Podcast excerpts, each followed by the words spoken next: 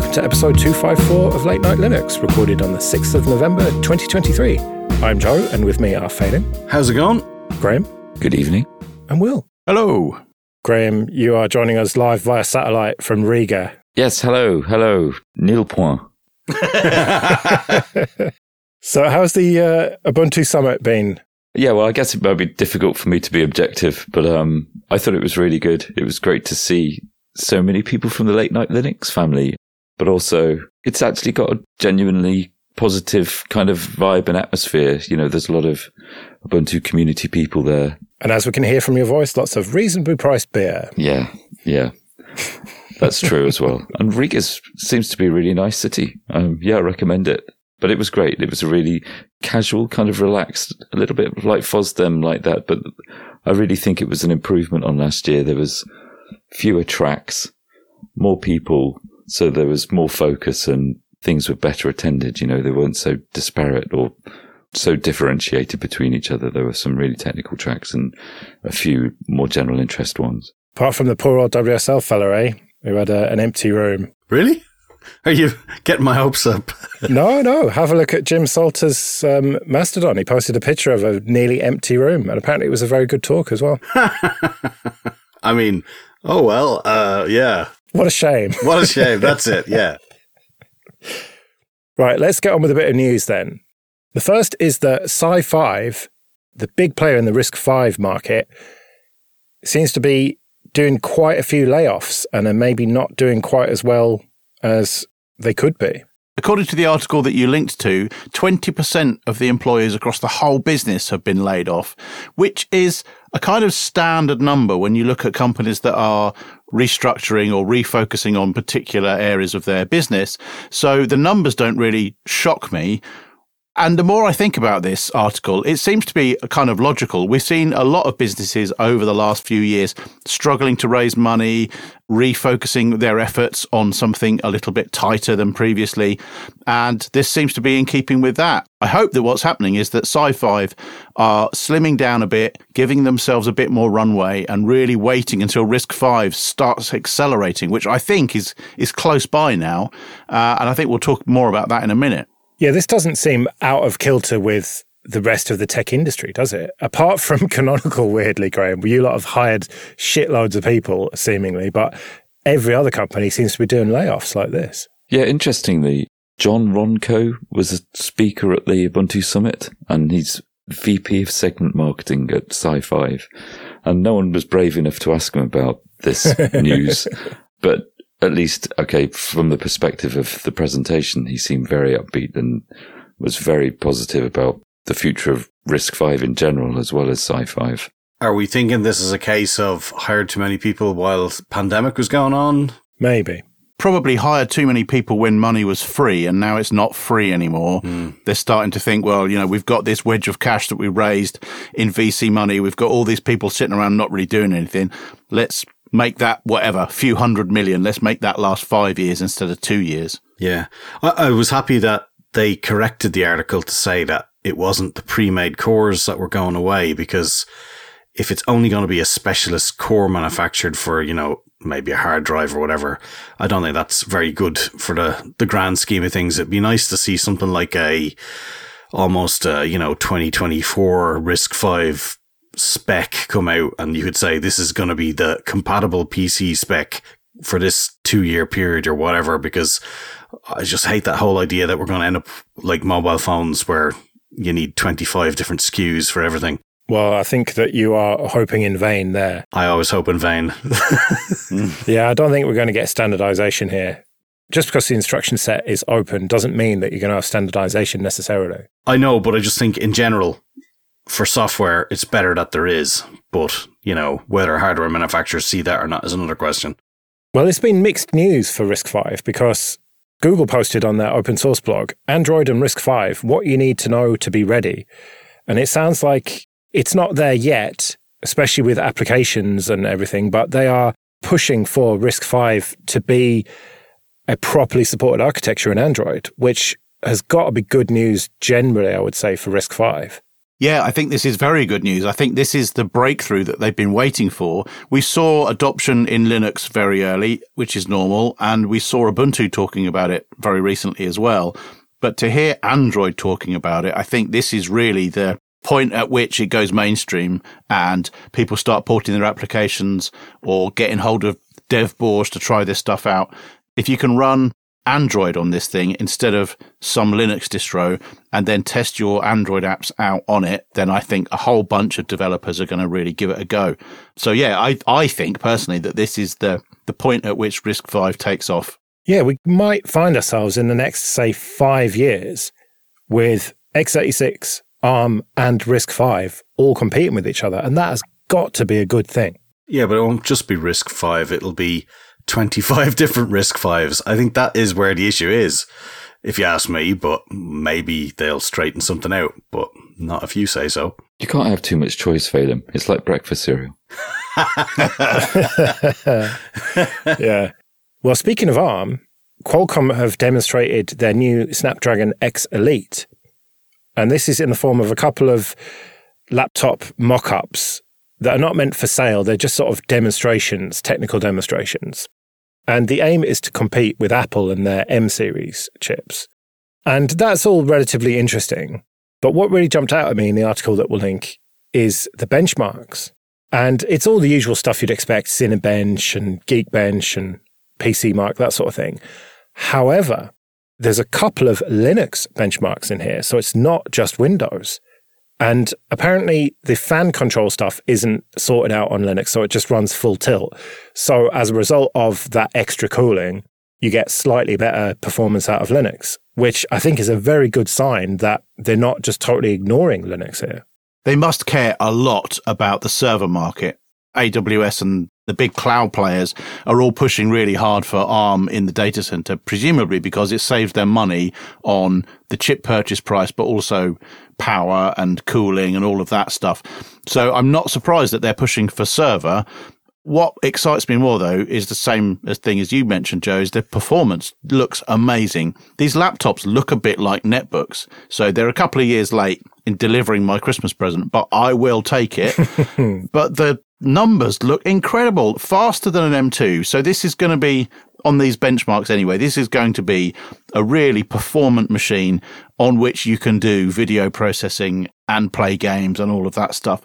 It looks really impressive and I want one of these devices.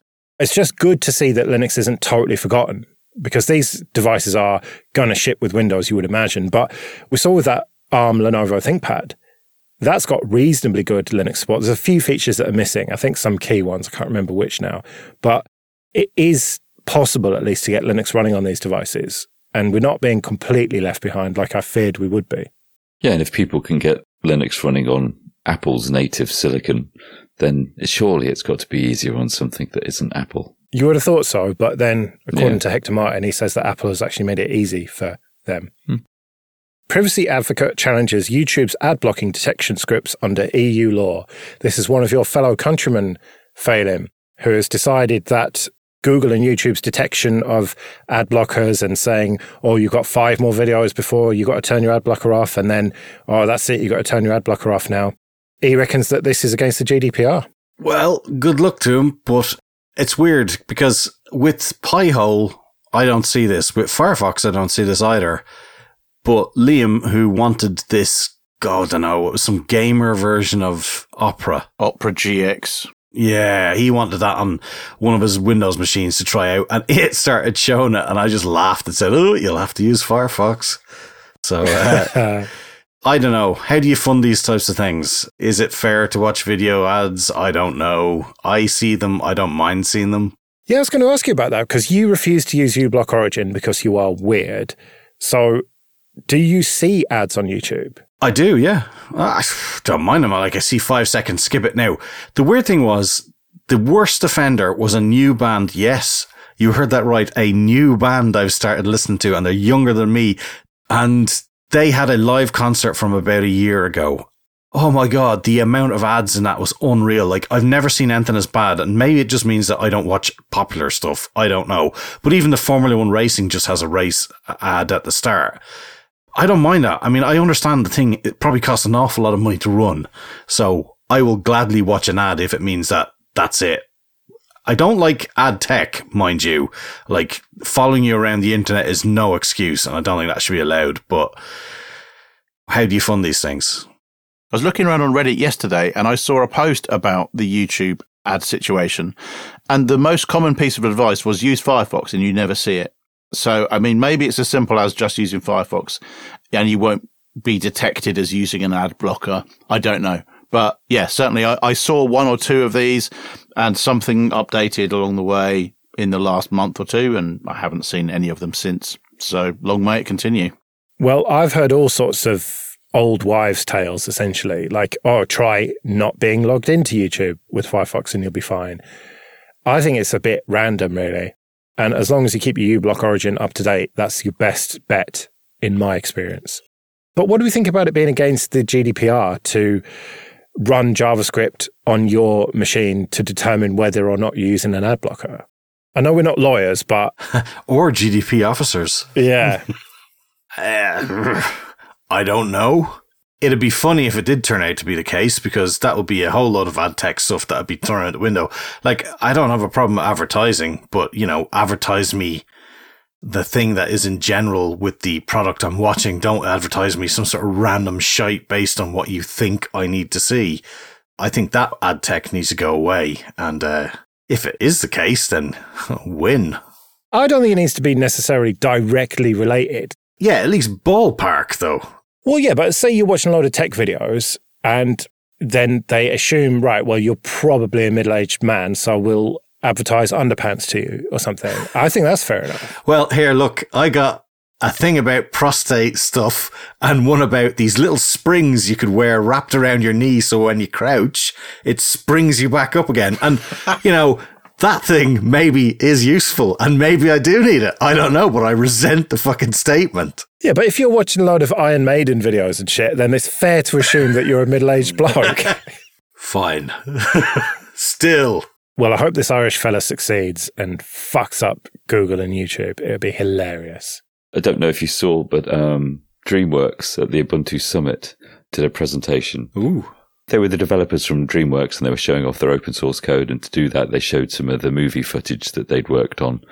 Had the permission, Canonical had the written permission to the agreement to, to broadcast this. And the first thing that happened on the live stream was that it was blocked through YouTube. Fuck off. I thought you were going to say that DreamWorks people were there and they said, uh, we need to have a word about your logo, lads. oh, that'd be brilliant. A, publicity, and B, we get to fucking finally change it. Brilliant. no, you're stuck with it forever with no colours or anything. All the other shows get cool colours and yeah. you're stuck with black and white and grey. The docked penguin on a fucking moon. Boo! it's beautiful. It's on the Terminator of the moon. That's what I don't like. All right, Phelim, you've got a micro KDE Korner for us. The first one is KDE 6 funding drive update. So they had hoped to get 500 users to help support Plasma 6. Now, while they knew that 500 was super ambitious, when they started, they only had around 50, and as of today, it's 202. So that is pretty good. That's a quadrupling of the supporters there. So that is great to see. And if you want to and you can, get involved and help support. All right. And KDE 6 Alpha approaches. Yeah, it's coming up. I, I, think it's in the next couple of weeks, or maybe it's even Monday next. But that is the point where the sort of beginning to pin down what's going to be there and what needs to be done. And obviously, people are trying to get stuff in that they want to before they can get the the change request has to be blocked on it. So it'll be good to see it start to take shape and finally start to structure thing. And there was also another call that went out for anybody who does the plasma widgets they're trying to get those sorted out as well. And there's a special tracker for that up on the KDE apps page as well. So you can actually see the items going in. There's only two so far. So that's, uh, inspired me with confidence that all of my desktop will be broken by February if this doesn't pick up. So, uh, yeah, fingers crossed. I'm sure it'll be fine. Yes. Okay, this episode is sponsored by Kolide. If you work in security or IT and your company has Okta, this message is for you. Have you noticed that for the past few years, the majority of data breaches and hacks you read about have something in common? It's employees. Hackers absolutely love exploiting vulnerable employee devices and credentials, but it doesn't have to be this way. Imagine a world where only secure devices can access your cloud apps. In this world, phished credentials are useless to hackers, and you can manage every OS, even Linux, from a single dashboard. Best of all, you can get employees to fix their own device security issues without creating more work for IT. The good news is, you don't have to imagine this world. You can just start using Kolide. Kolide is a device trust solution for companies with Okta, and it ensures that if a device isn't trusted and secure, it can't log into your cloud apps. So support the show and visit kolide.com slash late night Linux to watch a demo and see how it works. That's K-O-L-I-D-E dot com slash late night Linux. On to a bit of admin then. First of all, just a quick thank you to everyone who supports us with PayPal and Patreon. We really do appreciate that. If you want to join those people, you can go to latenightlinux.com slash support. And remember that for various amounts on Patreon, you can get an advert-free RSS feed of either just this show or all the shows in the Late Night Linux family. And if you want to get in contact with us, you can email show at latenightlinux.com. Right, you've lost a bet and you are no longer allowed to use Linux and you have to stick to this. So the question is this what are you using for desktop, server, and embedded systems? So let's do desktop first. I think I know what the answers are going to be. Uh, Graham, especially as you are literally sitting here using a Mac now, I think you're going to say Mac OS. Yeah, I would. I would. I mean, it's the most Linux like thing. It's got great terminal and uh, audio is really good. Although I'm tempted to say Amiga. oh, yeah, yeah. You've got your fucking modem for that, haven't you? So, yeah except for you know uses all the CPU to decode the SSL certificates.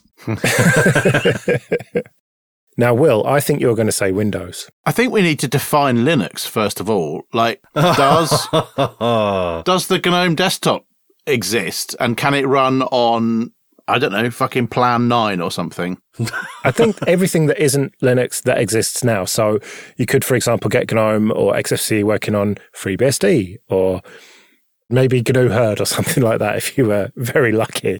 Yeah, I, I think I'd probably go down like the FreeBSD route or or maybe even something like RISC OS or something like that, like some novelty. But the I think the nub of the issue really is that yes, I would probably use Windows, not because WSL exists, but just because everything that I do on my desktop in a day to day setting, I can do on Windows. I know how to do it on Windows.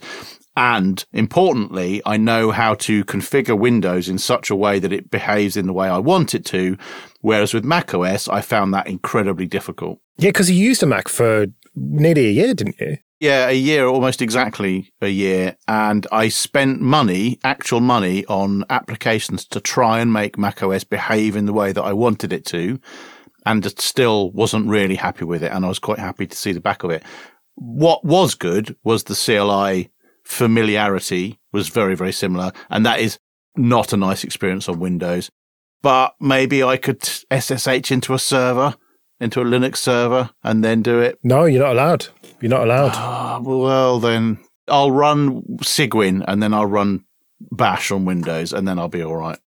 Now, Phelim, you must be conflicted here because, on the one hand, you think that WSL is not Linux and therefore it counts to use it, but that means also using Windows at the same time. Yeah. See, now I didn't realize we were allowed to use fake systems like uh, BSD and stuff like that. Like, if that's the case, then geez, I'll just use that. Even though I hate it, at least it's bloody open source software. That seems like a bit of a cop out. No, well, using FreeBSD or OpenBSD or NetBSD or whatever is is totally fine. Yeah, that, that counts. It's only Linux that you're not allowed to use here. Oh, then I'm using that. I mean, I, I can't face a closed garden of the Mac, and I thought I was going to have to pick Windows, in which case, whatever. I was just gonna, well, install bash and then go with it. I didn't think WSL would be allowed either. This is easy now. well, is WSL allowed? I don't know. Is it Linux or is it not Linux? I think it is Linux because it's basically a Linux VM, isn't it? Then no, you can't use it because it's a kernel. yeah. All right. So FreeBSD, you're gonna would you go with GhostBSD even though that's Mate? No, I'd probably just use FreeBSD. Just I know there's obviously all the stuff the other guys put into it, but all the documentation is there. It seems to be the generic sort of base one. It's the Debian of BSDs, maybe. Yeah. Well, I mean, hey, could I use Debian with a BSD kernel? I suppose you could do, yeah. Ah, there we go. Job done. I'm out of here. Nothing changes. Ah, yeah. See? Mm. Well, I would use a Mac because I don't like Mac OS, but I don't like Windows very much either. And I don't think I'd have a great time on FreeBSD on the desktop, whereas I know that the Mac OS desktop generally works. So, yeah, that's my just cop out answer, I'm afraid. All right, servers then. And I, I don't know, are we going to split up servers and embedded here? Like, what does embedded even really mean? Like, I picture it to be Will's radiators and stuff is embedded, whereas servers is more, you know, the web server that our site's running on. My um, my NAS, for example, I consider that to be a server. Yeah, I think your definition of embedded is is accurate. I would say embedded would be a microcontroller rather than a proper full blown CPU. But I'm guessing that the question is really asking what would you run on a Raspberry Pi Yeah. rather than uh, an embedded system. A server, I mean, honestly, I, I don't know. I've used Windows on a server a long, long, long time ago. It was not a good experience. I don't know. I don't, is there a, such a thing as a Mac server? I've literally no idea. There used to be a specific Mac server version. I think you can just run server services on a Mac now, Mm. like you can with a Linux desktop, for example. You can just you can take a, an Ubuntu box and just run your Apache and Nginx or whatever it is that you want on it. And I think you can do that with a Mac. There used to be Mac hardware for servers as well, Xserves and Xraids, but I don't. They don't make them anymore. I think that you're supposed to use a what's the lunchbox sized Mac? What's that called? Mini. The Mac Studio. Either Mac Studio or the Mac Mini. I think it's the Mac Mini is meant to be the server hardware now. Bizarrely, Oh yeah. Yeah, I mean they do have they do have that excellent server interface. You can still use it that way, and you've got access to Brew, I suppose. So I don't know. Does your ancient CentOS server count as Linux still? Can you just get away with running it? I d- what ancient CentOS server? I don't know what you mean.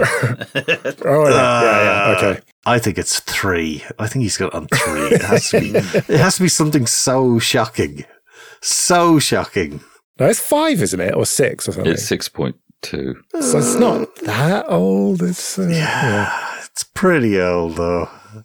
6.2, hang it. So you didn't even do the patch releases that you could have all the way to 6.10. Well, I tell you why. It's because I ended up building Python on it because I needed a more recent version of Python and ended up building a load of Oh other dear. stuff. yeah. Oh dear. One day we're all going to find that, and uh, we're going to find out exactly what's really on it. So, what would you use, Graham? Then I think I'd use BSD. I mean, the first thing that comes to mind is just OpenSSH, and that's just the main thing that I rely on. So go native with the uh, the people behind SSH. Well, for me, my main server use case, apart from hosting websites, which is just easy on anything, is ZFS. So I'd just go with FreeBSD because you're going to have first class experience there. So yeah, my NAS would be running FreeBSD the day after I lost this bet. Assuming you get drivers, I guess. Well, you know, it's Ethernet and it's, you know, it's, it's not going to be, I know that's the meme and everything, but I think you're generally going to be all right. The truth. Uh, Well, whatever. with, with a ninth gen Intel like mine is, I think you're pretty much all right with uh, FreeBSD running on that. So yeah, that's that's my boring answer for that one as well. Well, as soon as you let Debian with a BSD kernel in, that's that's me all the way there. I don't even need to bother with anything. Nothing changes. Oh yeah, I'm going to use that for embedded as well. It's shoehorned right onto that Pi. Does ZFS work? I think there's a DKMS kernel for it, or kernel module for it rather. Because it wouldn't be DKMS with the BSD kernel, would it? Oh shit, that's a good point. Oh, then it should work straight away then. BSD kernel. Yeah, it should work straight away. In quotes, yeah, I'm sure you'd have a great time with that. Yeah, all, all the Debian userland stuff's looking for a DKMS kernel, and well, the free, free BSD kernel module's going, I'm here, I'm here. yeah. Shit. yeah. All right. Well, what about embedded then? Does embedded even include phones? Does Android count as Linux? Like, are the three of us who have Android phones going to have to be like Will and use an iPhone? I'm going to use a Motorola. And what about your Raspberry Pi type stuff then? Graham, you've got your Brew Pi and all that stuff. Would any of that work with any sort of FreeBSD or whatever? Yeah, I guess so. I guess that's going to be the only, the closest match. If we're talking embedded though, the first thing that comes to mind is something like Arduino, where at least I'd be able to do what I need to be done in terms of a specific bespoke configuration for like the Brew Pi and for the lights. I suspect that BSD is the answer to most of my problems on a Raspberry Pi. What I want is a headless box that I can SSH into and run all of those server like applications, albeit cut down. I can't think of a, a, better alternative, really. The only thing would be just think of all the stuff that goes away if we did actually have to use BSD. You, you've no Steam. You've no none of, none of the nice things. You've only got bash scripts and all that jazz. It's like real bones of just work stuff. It's a bit sad. Well, that's the thing with the Mac. If you go that way on the desktop, at least you've got Steam there. Hey, but you got less support than you do in Linux. Isn't some of the Proton stuff working on Mac these days? That that's true. That is true. That's true. Yeah, crossover um, works as well. Are we making an argument for Phelim to use a Mac here? Oh, it's not going to happen. Not going to happen. I'd rather use Windows than a Mac. I, I, I, mean, that's not against people using a Mac, but I just, I don't get along with the one way to do things. At least with a Windows box, you could, you know, you can buy any hardware that you want. You can install any application you want, a load of FOSS stuff, whatever. Like the Mac feels like it's trying to tell you how to do stuff too much. Yeah. Whereas with Windows, you've got 20 ways to do whatever you want and 20 ways to break it in whatever way you want. I would, in fairness, use very little of the Windows bit. I would just bolt on as much FOSS stuff as I could to it. Yeah, but no VMs allowed. Not like you hmm. used to do when you were forced to use Windows and you just boot into a full screen Kubuntu or whatever it was. Aye. So this exercise really isn't about what we would do if we didn't have Linux. It's to try and make us appreciate what we have with Linux. That's the subtext, dear listener and lads here. Did you get what I was going for here? I don't know. I didn't give you that much credit, but fair enough.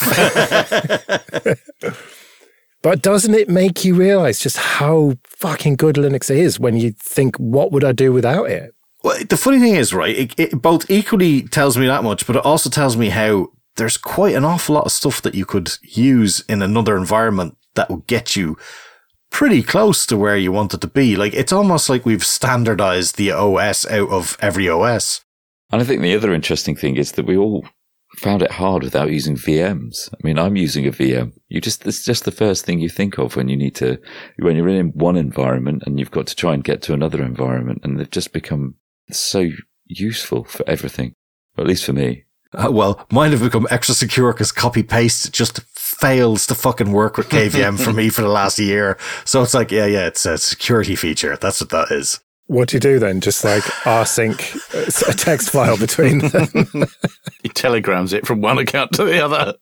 it's almost that bad. I do a lot of SCP and SSHing with running a dump into a text file at the far end. It's pathetic. a lot of echoing. well, do let us know what you'd use if you couldn't use Linux, if you'd lost this imaginary bet. Show at latenightlinux.com. Right, well, we'd better get out of here then. We'll be back next week when we'll probably have some discoveries and maybe some feedback. Who knows? But until then, I've been Joe. I've been Phelim. I've been Graham. And I've been Will. See you later.